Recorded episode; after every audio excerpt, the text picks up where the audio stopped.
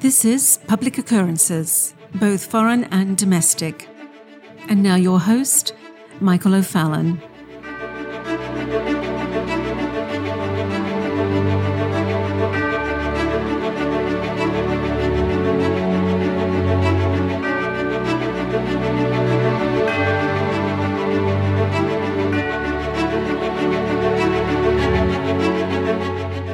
You were an outside, strategic, objective, and politically intelligent observer of what has happened in the Southern Baptist Convention over the past 12 years, you would see that the path that the nation's largest evangelical Protestant convention of churches, with nearly 15 million members and 47,000 churches, that the path that the SBC has taken would only make sense if you were to understand the Southern Baptist Convention direction in light of what was happening at the same time with other transitioning affinity groups, corporations, media, arts and entertainment, education, the legal and judicial fields.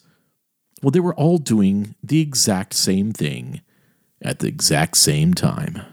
And that is embracing radical subjectivism and deconstructing every bit of their organizations all at the same time as we deconstruct our entire society.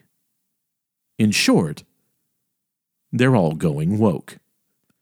And going woke doesn't just mean accepting the tenets of race Marxism as communicated in the ideology known as critical race theory, and as made actionable after deconstructing of our society through intersectional methodologies, and as we will soon see, as a central pillar of ESG environmental, social, and governance scores. That is, the new social credit designation that will accompany the transition of our analog monetary system that is infused with liberty, personal volition, and personal responsibility, and into a digital panopticon controlled by a technocratic oligarchy. Now, as I had just said previously, much of this isn't just about critical race theory. And as I have said, Critical race theory is not the goal, it is a tool to establish the goal. Goals that were articulated in some parts hundreds of years ago by Rousseau, Kant, Hegel, Marx, and more or less at the same time by the Fabians and Antonio Gramsci. Now, we've talked a lot about Gramsci in the past, in previous episodes, but let's just get another refresher. Gramsci, the Italian philosopher and politician, wrote more than 30 notebooks and 3,000 pages of history and analysis during his imprisonment in Italy. Many of his writings can be found in his three volume prison notebooks. Gramsci sought to break with Karl Marx's economic determinism and base his theory on wielding and maintaining power by the ruling class, which has commonly been known as his theory of cultural hegemony. Gramsci believed that the ruling class, the bourgeoisie, used cultural institutions to maintain power. They use ideology rather than violence or economic force to propagate their own values by creating the capitalist zeitgeist.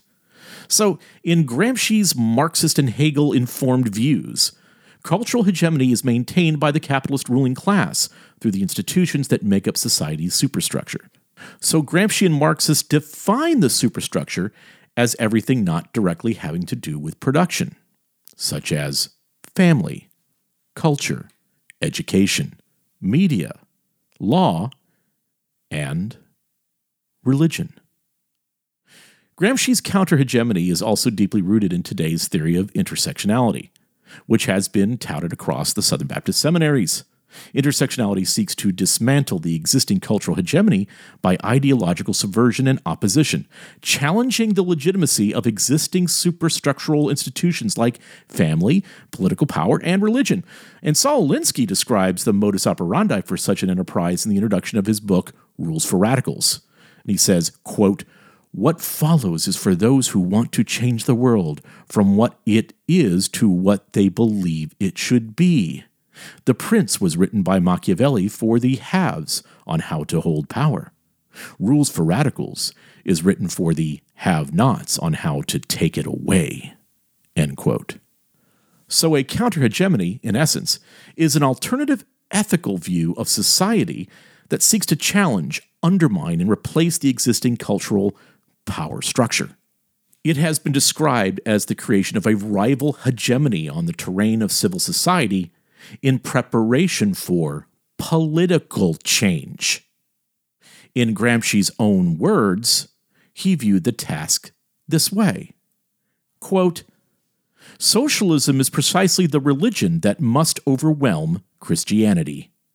In the New Order, socialism will triumph by first capturing the culture via infiltration of schools, universities, churches, and the media by transforming the consciousness of society. End quote. And this is the primary modern day goal of Klaus Schwab, who quotes Gramsci in his latest book, The Great Narrative. It is an all at once, at the same time, final push for the ideological, cultural, and economic revolution of the world. And within that revolution is the necessary cultural revolution in the church and in all religions. And so, because many of the elite in the Southern Baptist Convention decided that they were going to be ecclesial harlots for the Council on Foreign Relations and the World Economic Forum, the collective decision was made to start heading down this transitional pathway. And the key prefix here is trans, because what is happening is that those that have colluded with those Southern Baptist harlots, that were more than happy, excited in fact, to be a part of this great reset of everything, started down this path of transitioning Christianity, using the dialectic as the methodology into the gospel of vengeance, into the social justice gospel. So the SBC began to take the path of nearly every other denomination, of nearly every other religious faith in the world. Because as we are transitioned out of the analog realms of objective reality and into the digital realm of radical subjectivism, well, in other words, into the realm of the fourth industrial revolution, everyone and everything had to join the new metaphysical ecumenical cult because that is what this eventually is going to be. And as I have been saying publicly for nearly six years, this is an attempt at the largest, most widespread cult startup in the history of the world. But to make this subjective cult, this woke jihad work, it had to be complete. In other words, it had to take over every pillar of our society. It had to be a long march through the institutions, a cultural revolution, which is a slogan, by the way, the Long March Through the Institutions, coined by communist student activist Rudi Dutschke around 1967 to describe his strategy for establishing the conditions for revolution, subverting society by infiltrating every single institution in our civilization, and in doing so, being able to break the cultural hegemony that exists in Western civilization. I've called it before top down, bottom up, inside out. And then you install a new Marxian Marcusian hegemony in our world. Now, Herbert Marcuse corresponded with Dutschke in 1971 to agree with this strategy, and he said this quote, Let me tell you this that I regard your notion of the long march through the institutions as the only effective way. End quote.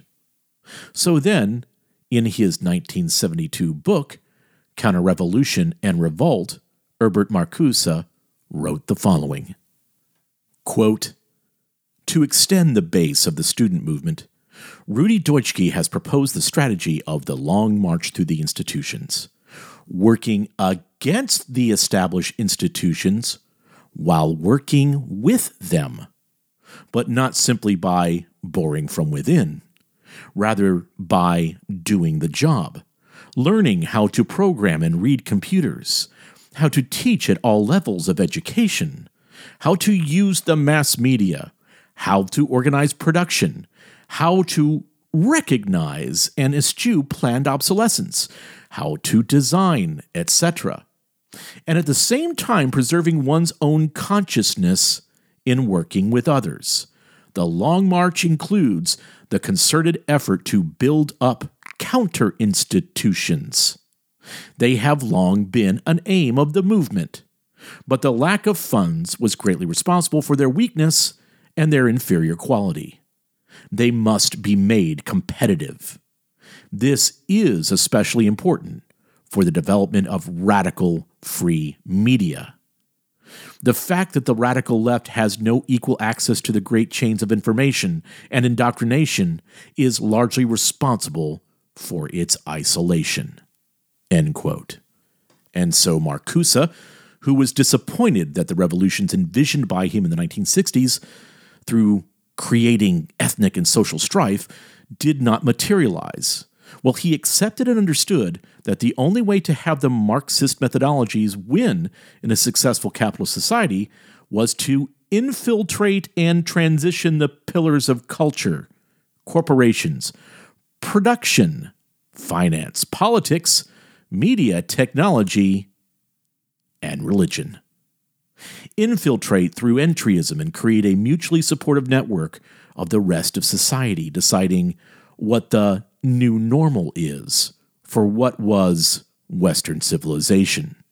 And if you didn't know before by listening to my podcasts over the last five years, that is what the role of the World Economic Forum is to create a supranational cabal of economic collusion that will strangle anyone in any institution that refuses to religiously make the dreams come true of people like Klaus Schwab, Larry Fink, and not to mention Herbert Marcuse, Antonio Gramsci, Zbigniew Brzezinski, G.W.F. Hegel, Karl Marx, Paulo Freire, George Bernard Shaw. I know some of you still have a hard time with that, but it's true. He was one of the most evil men that ever lived, H.G. Wells, and all sorts of other sick, twisted ideologues. To impose this woke jihad on the world and make the impossible possible. This is societal alchemy. In the infiltration of existing institutions, you use men with familiar names and reputations to create the environment necessary for entryism. And as I have explained in previous podcasts, Entryism is a technique that provides a means for a small but determined group to leverage their influence onto a larger sphere by using the entered organization's resources, you know, funding, existing networks of members, current tax structures. Well, it is most commonly associated with attempts to move an organization further leftward and as a way to remove those that will not be loyal to the incoming change focused regime. And it makes sure that it keeps those that will be loyal and obedient in place. Where entryism occurs, you will suddenly find new mandates, new restrictions, and new ideologies that would have been unthinkable in previous years. Entryism is most commonly associated with attempts to move an organization further left, but is not exclusive to political parties. Entryists could target a corporate organization, charity, society, or faith based religious group, like the Southern Baptist Convention. It is especially useful where a larger hierarchy does not exist. Those practicing a form of entryism many times will create a larger coalition of normally separated groups or denominations to create a previously non existing authoritative hierarchy within their new larger coalition, which is why you have so many elite entryism members of the SBC as part of the ERLC or the North American Mission Board, or even members of the Gospel Coalition, the Hegelian dialectical machine of evangelical Christianity. And so, as men like Rick Warren and Ed Stetzer and Richard Land were basically standing on the street corner of Davos, wearing their most attractive ecclesial robes, and making promises to the elites in Davos that if you really want to make your societal transformation successful, well, you'd better go through the experts that know how to affect change in Christianity. Those that could push the traditionally conservative evangelical church into the radically progressive Fourth Industrial Revolution. These men in the SBC, who could be bought for a few pieces of silver, began the transformation of the church. Yes, they started the process of transitioning the church. Much like if you were an insane progressive parent who decided to help your five year old boy or your seven year old girl transition their sex, mutilating their sexual organs, They're sexual organs that in the future would have been used for the propagation of the species. So, yes, many of these men who were supposed to be in charge of ensuring that the gospel and the faith of the churches in the SBC was propagated, the propagation of the faith, they mutilated the means of replication and propagation. They mutilated the gospel. And so, year after year, men were brought to the positions of leadership in the SBC as president, as seminary heads, as those who would lead institutions within the SBC, Lifeway, the North American Mission Board, and the ERLC. And the men that were pushed to the top of the consideration list were always men that were connected to the new system, the new direction of the Southern Baptist Convention. And year after year, after year, after year, over the last 20 years, you could see the situation in the Southern Baptist Convention gradualistically, incrementally, year by year, becoming more and more woke, destroying the old cultural hegemony and creating a new neo Marxist hegemony.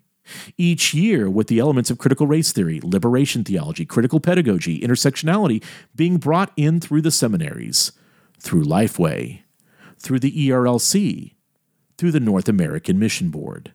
And, as I have said in the past, the real woke renaissance of the Southern Baptist Convention was from around and maybe a little bit before 2010, maybe a couple years earlier in some cases, to about 2019 to 20, where Al Mohler, Danny Akin, Jarvis Williams, J.D. Greear, Ed Litton, Beth Moore, Karen Swallow Prior, Russell Moore, David Platt, Joe Carter, Ed Stetzer, Willie Rice, and in many churches across the nation, began to preach the false gospel of vengeance of critical race theory, where they began to transition the church in such a way that the church would begin to embrace race Marxism.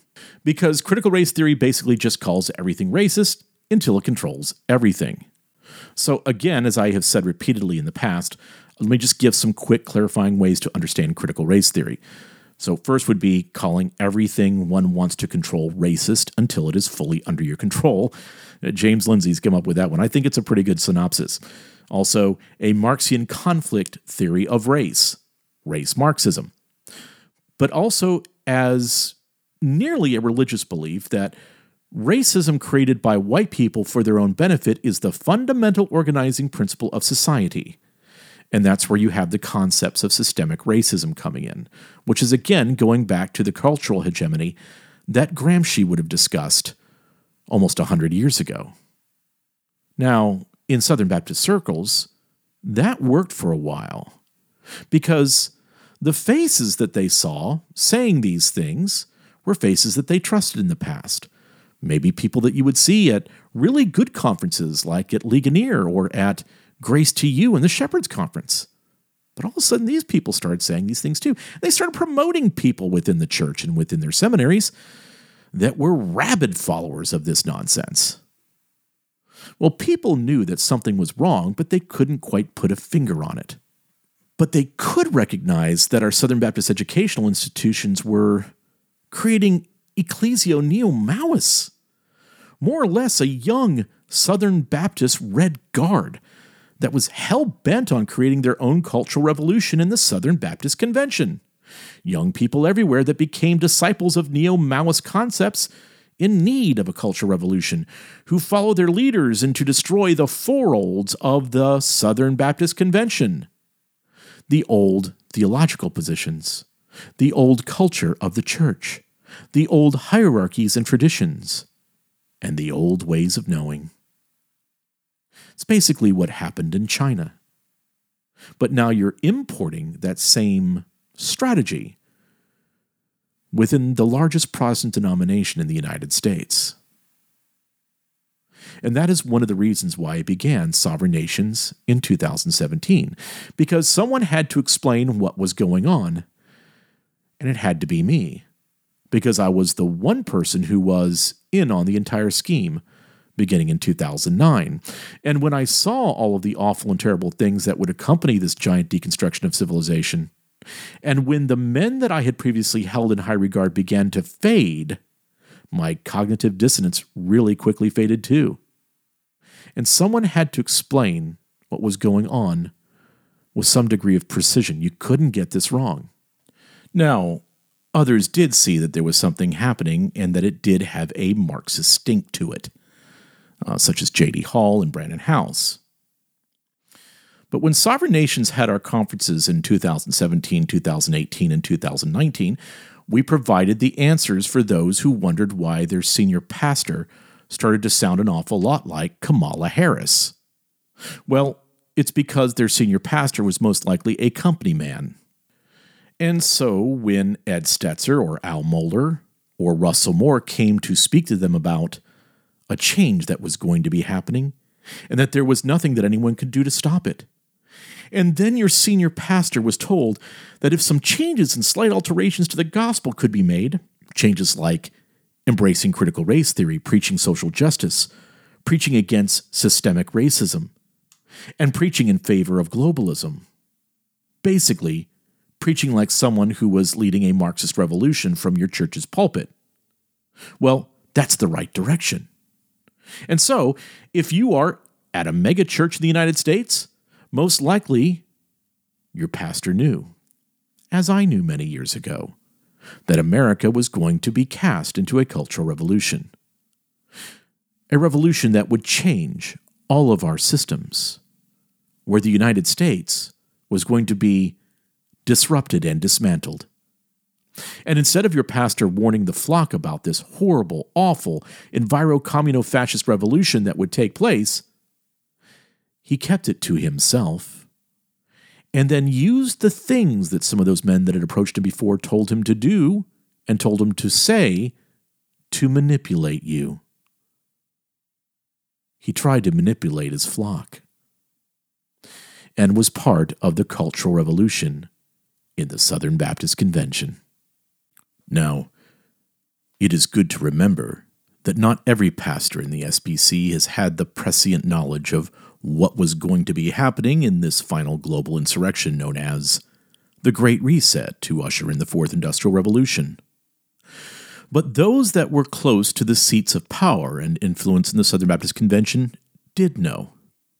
And many of the pastors in the SBC that just wanted to pastor their churches and, and lead their congregations as they worship the Lord and form loving, strengthening congregations Well, it was usually the men that are committed doctrinally to pursuing the truth and, and loving God that were left out of many of those conversations with the elites. And as we previously stated, that is how this basically works with entryism. And entryism is practiced to make sure that those good men with godly intentions don't come close to taking the reins of power and control away from those who are committed to the Southern Baptist Cultural Revolution. Because if a good man were to get into a seat of power, where they could make committee appointments and request to see files and request to see transcripts of meetings, well, some rather horrible, deceptive, downright traitorous to the King of Kings things would be uncovered. And that is because the main purpose and intent of those who have been in control of the Southern Baptist Convention over the past several years has not been to propagate the gospel and sanctify their members through the preaching of Scripture. It has been instead to deconstruct the church incrementally, gradualistically, change the entire culture of the Southern Baptist Convention and the evangelical church itself, so that the Southern Baptist Convention can fit like cogs in a wheel in the new system, at the same time that every other denomination, parachurch ministry, seminary, and every other religion, every other affinity group, every other corporation, every other educational institution, every other governmental institution, every other financial institution is changing in the same way to fit into the new system. A new system that rejects human liberty, rejects freedom of conscience, a new system that rejects cognitive liberty, a new system that rejects the freedom of religion. A new system that demands that the culture of America must change and it must darkly evolve. So, in many ways, as the goal has been to disrupt and dismantle the culture of the United States and Western civilization, knocking down or perverting our pillars of culture in America, the best way to understand what is happening to the Southern Baptist Convention and evangelicalism in general through the lens of a Hegelian gospel coalition is to look at other major pillars of culture in America. So, if you want to understand what, how, why, and when the Southern Baptist Convention started changing in America, we'll just look at Disney. The predominant cultural icon that only a few years ago represented nearly everything wholesome, good, and trustworthy for childhood entertainment and recreation. But that all started to change incrementally, gradualistically, a few decades ago. About the same time that things started to change in the Southern Baptist Convention. At 9Marks, at the Gospel Coalition, at Campus Crusade for Christ, which is now known as Cru.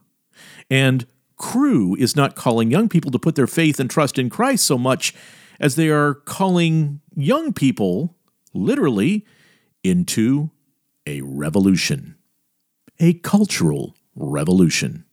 Yes, Campus Crusade for Christ is calling young people to join a cultural revolution. And it is out with the four olds of the old way of doing what was known as church and in with the neo Marxist, Gramscian Marcusean revolutionary church. That is what is happening. So it is about time that my brothers and sisters in Christ transition from the gentle as doves way of doing things in the Southern Baptist Convention and start to phase into the wise as serpents way of doing things in the Southern Baptist Convention. Because in a cultural revolution, you embrace the revolutionary change with religious fervor. You also, because the cause of the revolution is so important, you act dishonestly with those that are committed to the old ways in order to deceive them. Because the last thing you want before you completely seize the power is to have a counter revolution from those that are honest. So you want to make sure that you keep the peace to some extent, but you also will do everything possible if you see them starting to rise to power, to cut them down quickly, any means necessary. And so, what those that are in positions of power currently in the SBC are doing to keep their momentum of change in evangelicalism is to begin to create a counter hegemony of the Southern Baptist Convention and begin to change the meaning of words and begin to change the objective criteria for epistemology and hence, then, hermeneutics will change. And so, what the leaders of the Cultural Revolution in the SBC have done is create a simulacrum of the Southern Baptist Convention, a hyper-real form of evangelical Christianity. And although I recorded a full podcast on the causes of things a few months ago that explained simulacra and simulation, let me briefly explain what has happened to the now simulacrum of the Southern Baptist Convention. Well, the stages that lead to complete simulacra, the road to the hyperreal, according to Jean Baudrillard, can be briefly understood as follows. Well, first, we start with the real, the actual object itself, objective reality. The next phase in the road to the hyperreal is the reflection, this symbol is a good reflection or faithful copy. But the next phase is the mask. And this symbol is a perverted appearance or an unfaithful copy, which then descends to the next level the illusion. This is a cover up, pretending to be a faithful copy. And lastly, pure simulacra where it has no relation to reality of what was true whatsoever. And so, to create a new revolutionary cultural hegemony in the Southern Baptist Convention, you had to start down the path of deconstruction of the real and phase into the hyperreal. The path to the eventual simulacrum of evangelical Christianity was necessary to start that way. So, again, first you had to start with the real thing itself. The gospel is revealed through the scriptures themselves, and with the understanding that the scriptures are both inerrant and as well sufficient for faith and practice. And you practice Ecclesia Reformata, Semper Reformata, the church reformed, always reforming. That is, that we are always to conform and continue to seek to conform to what has been revealed to us through the Word of God. So, in essence, the Christian evangelical church originally sought to be a reflection of the original. That was the entire purpose of the Protestant Reformation to reform the church to the objective truth as understood in the source of special revelation, while still recognizing the objective truth of general revelation. And the reformers believed strongly that the Catholic Church had departed from being the reflection or faithful copy of the original. But then comes the second stage of transformation into the hyperreal simulacrum. If you remember, number two was the mask. The mask, this symbol, is a perverted appearance or an unfaithful copy, which masks and denatures reality as an evil appearance. It is maleficence. And in this second stage, signs and images do not faithfully reveal reality to us, but can hint at the existence of an obscure reality which the sign itself is incapable of encapsulating anymore. So, as the conservative resurgence happened within the SBC, within only a few years, men who were trusted for truth in the Southern Baptist Convention and broader evangelicalism began to hang out or spend time with the greatest and largest simulacra machine known to man the World Economic Forum. And as well, other groups associated with the World Economic Forum, like the Council on Foreign Relations, and at first, you really didn't see any major changes. Some of these men actually preached good sermons. They wrote good books. They spoke at really good conferences and were on the stage next to genuine, true, originalist believers like John MacArthur and R.C. Sproul. Good men. Good men that were faithful copies of the original. They never descended down the road of simulacra. But then, then, with those men that were dedicated to the second stage, well, then the mask started to appear. And this is where the maleficence began. The hiring of professors who were well versed and true believers in critical theory, critical race theory, critical pedagogy, which has a theological systematic structure, by the way, and a focus on social justice.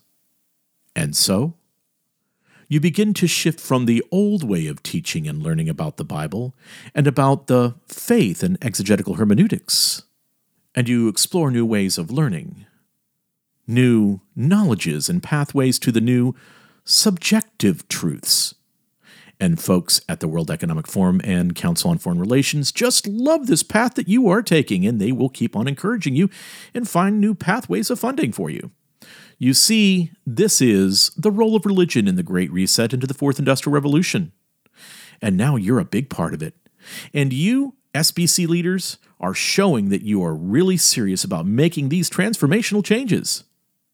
Now, as this starts in the seminaries universities within the SBC, you begin to form a coalition of other evangelical churches, denominations, seminaries, and parachurch organizations because you can't be out there alone creating a wacky, radically subjective movement just in the SBC, which means that you will need to have the Presbyterian Church in America jump in with you. You will need to have Moody Bible Institute join in with you. You will need to have Dallas Theological Seminary jump in with you. You will need to have Reformed Theological Seminary take the lead and consolidate their campuses under Ligon Duncan, who will gladly do what Mr. Riotti wants them to do.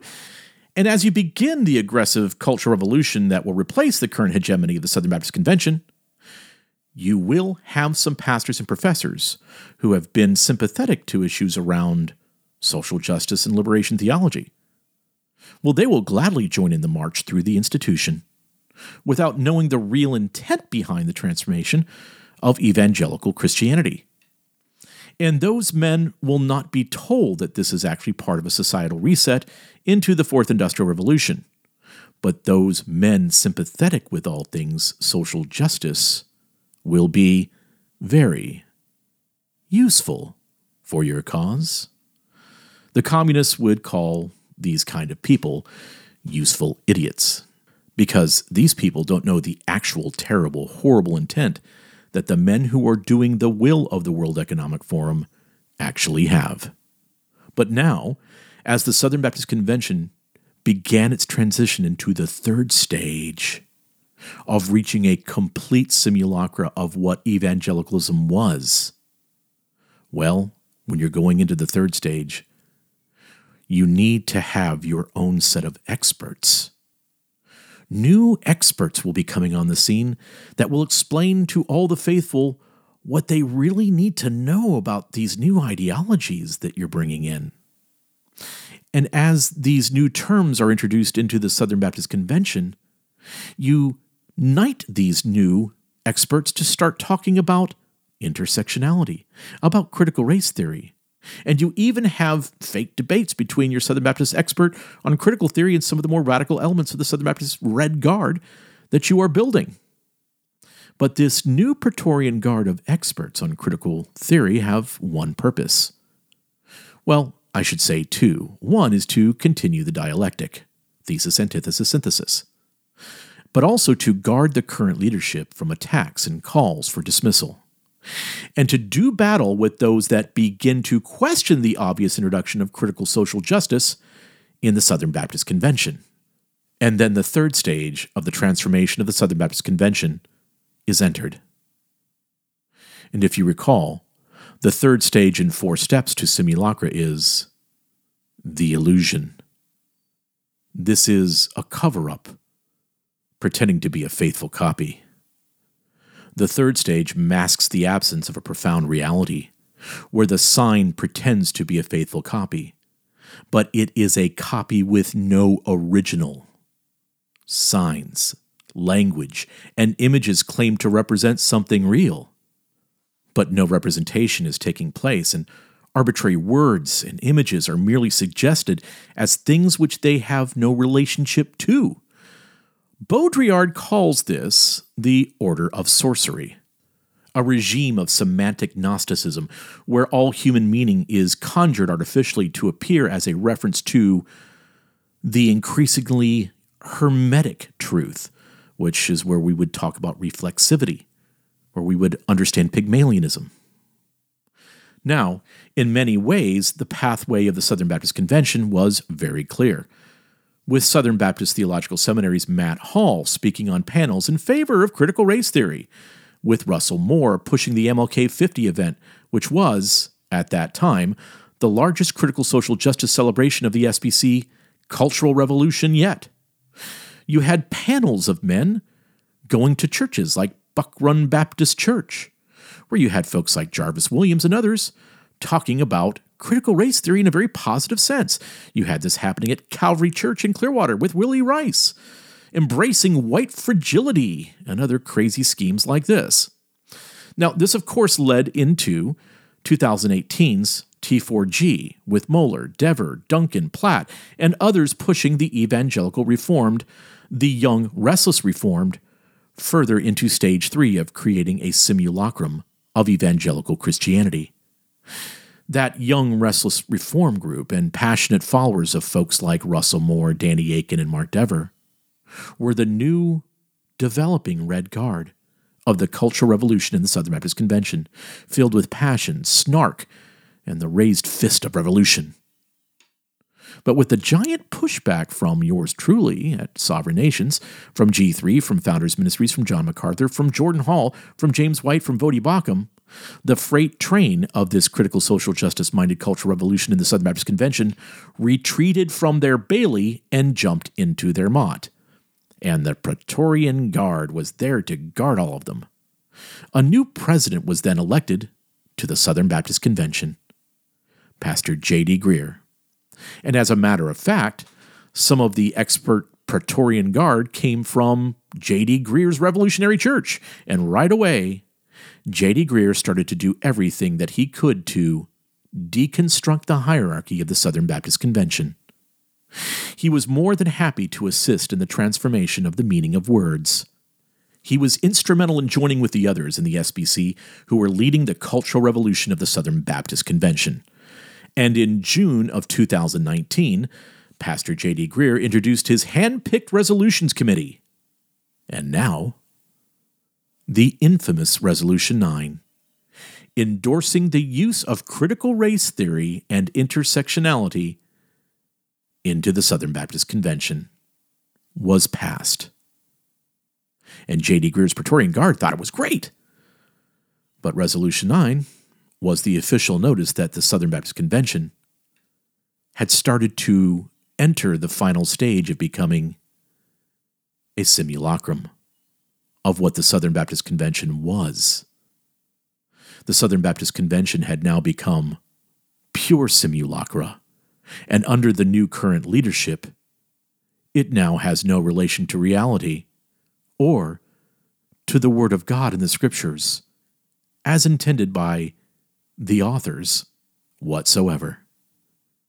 This is a regime of total equivalency, where what were the cultural products of the new Southern Baptist Convention need no longer even to pretend to be real in a naive sense, because the experiences and claims of those who are in power of the Southern Baptist Convention are so predominantly artificial that even claims to reality are expected to be phrased in artificial or hyper real terms.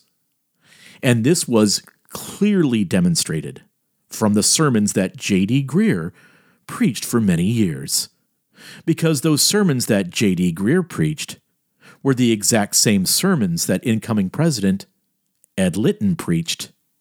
And the sermons did not originate from either J.D. Greear or Ed Litton. They originated from a progressive sermon factory. Docent. So, two Southern Baptist presidents, when preaching at their own churches, were reading sermons and practicing them and getting up and delivering them like actors. And those sermons came from Docent, a progressive minded script factory. Their sermons were pure simulacrum. They bore no resemblance to what was real. And the last two presidents of the Southern Baptist Convention were simulacrums of the Southern Baptist presidents, placed in their positions only to accelerate the contradictions and to immanentize the eschaton, to ensure that the cultural hegemony of the Southern Baptist Convention would be replaced with a counter hegemony, just as Gramsci, Mao, Marx, and Marcuse said it should be done as are all the phony and created crises that originate from their leadership, as are the Baptist news services that support their Gramscian cultural revolution, their long march through the Southern Baptist Convention, their cultural revolution in the Southern Baptist Convention, and whatever way the Southern Baptist Convention goes, so goes the rest of evangelical Christianity, accelerating the contradictions, a simulacrum of what was the Southern Baptist Convention. But, just as with the death, burial, and resurrection of Christ, so too can the faithful of the Southern Baptist Convention take back the Southern Baptist Convention, can resurrect the buried, faithful Christian witness that it once was, and reject the dark cultural revolution brought on by the revolutionaries. And if you are a Southern Baptist, and are ready to breathe the breath of true life back into the Southern Baptist Convention, if you are ready to end this Marxist infusion into evangelicalism, then show up in Anaheim in June this year and vote for Voddie Baucham and Tom Ascol. The only other choice outside of Tom and Voddie is the continuation of the long march through the Southern Baptist institutions. And we have a responsibility to save what the Lord has entrusted to us. So show up in Anaheim because we must win. I'm Michael O'Fallon, And this has been Public Occurrences, both foreign and domestic.